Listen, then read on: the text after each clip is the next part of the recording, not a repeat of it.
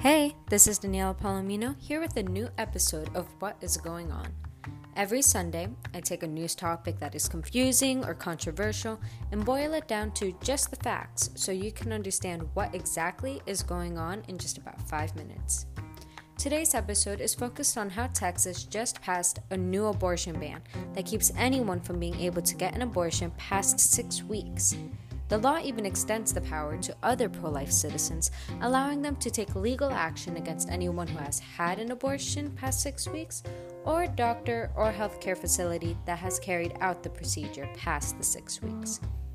In the next few minutes, find out all the details on what exactly this law entails, what action has been taken to encourage and go against it, and how many people this will affect.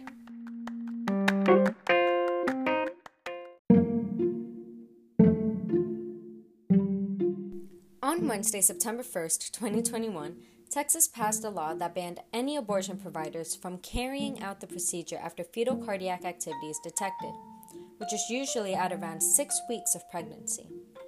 This law has a nearly zero exception policy, requiring that all victims of rape or incest carry out their pregnancies. The law's only exception is if a quote physician believes that a medical emergency exists. End quote. Before known as the Heartbeat Act, this bill was only signed into law after the Supreme Court declined to make any motion to intervene.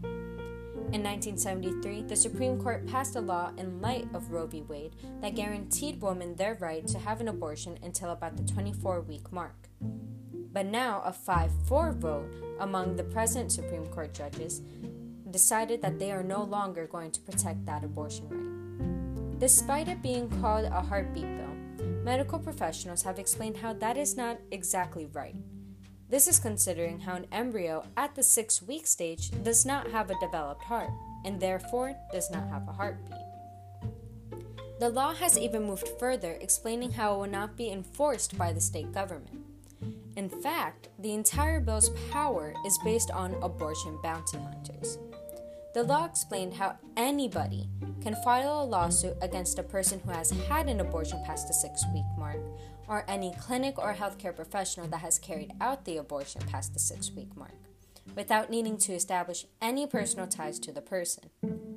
In addition to that, if the person who is suing the other one wins, they will receive a $10,000 reward. This is what abortion bounty hunters are. People in Texas are being encouraged to snitch on their fellow citizens, enticed by a $10,000 reward if they succeed. Planned Parenthood and the American Civil Liberties Union, also referred to as the ACLU, have teamed together to try to prevent this law from taking effect.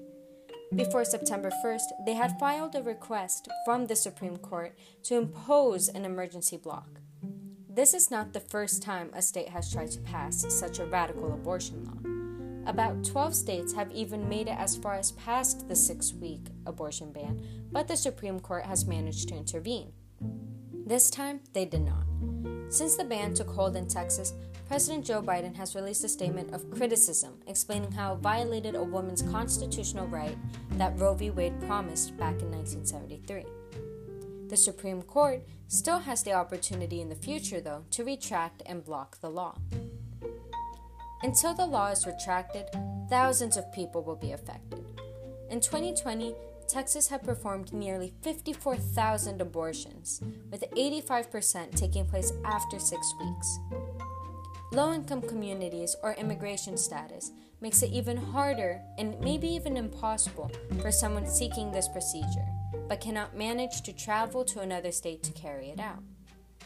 The World Health Organization, also referred to as the WHO, explained how up to 13.2% of yearly maternal deaths are because of unsafe, non medical abortions. With this new ban, the percentage can be even higher since access to medically safe ones are now being denied.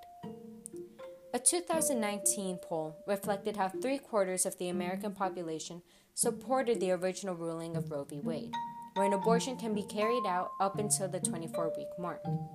Yet, 12 states have also tried passing this misleading heartbeat bill. And this past week, one succeeded.